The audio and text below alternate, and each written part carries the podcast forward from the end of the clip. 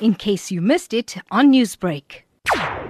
We just were called by the police at around 8 o'clock to be told that you must come to the park, Alexandra Park. There was nothing more told, and we weren't even allowed to go near her or to her car. Uh, it was just became a police investigation. What had happened from the time she left home, which was in the morning, to go to work, the last call to her was about quarter past half past three. Her mom, she spoke to her mom at half past three, and she normally calls at five o'clock just to, when she's on her way home to, to to check if they need anything. When that call was not made, then some antennas were up and you know everything went into action just to look for her. Because But their her phones were off.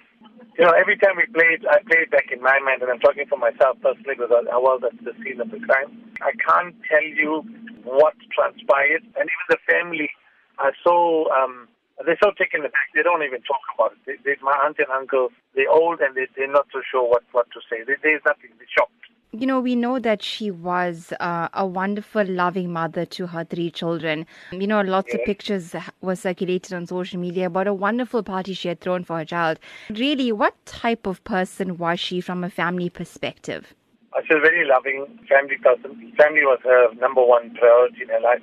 Her children and her parents were the first priority in her life more than anything else. And um, she did everything for them. You know, she leaves behind her three children and her parents, whom she had been taking care of.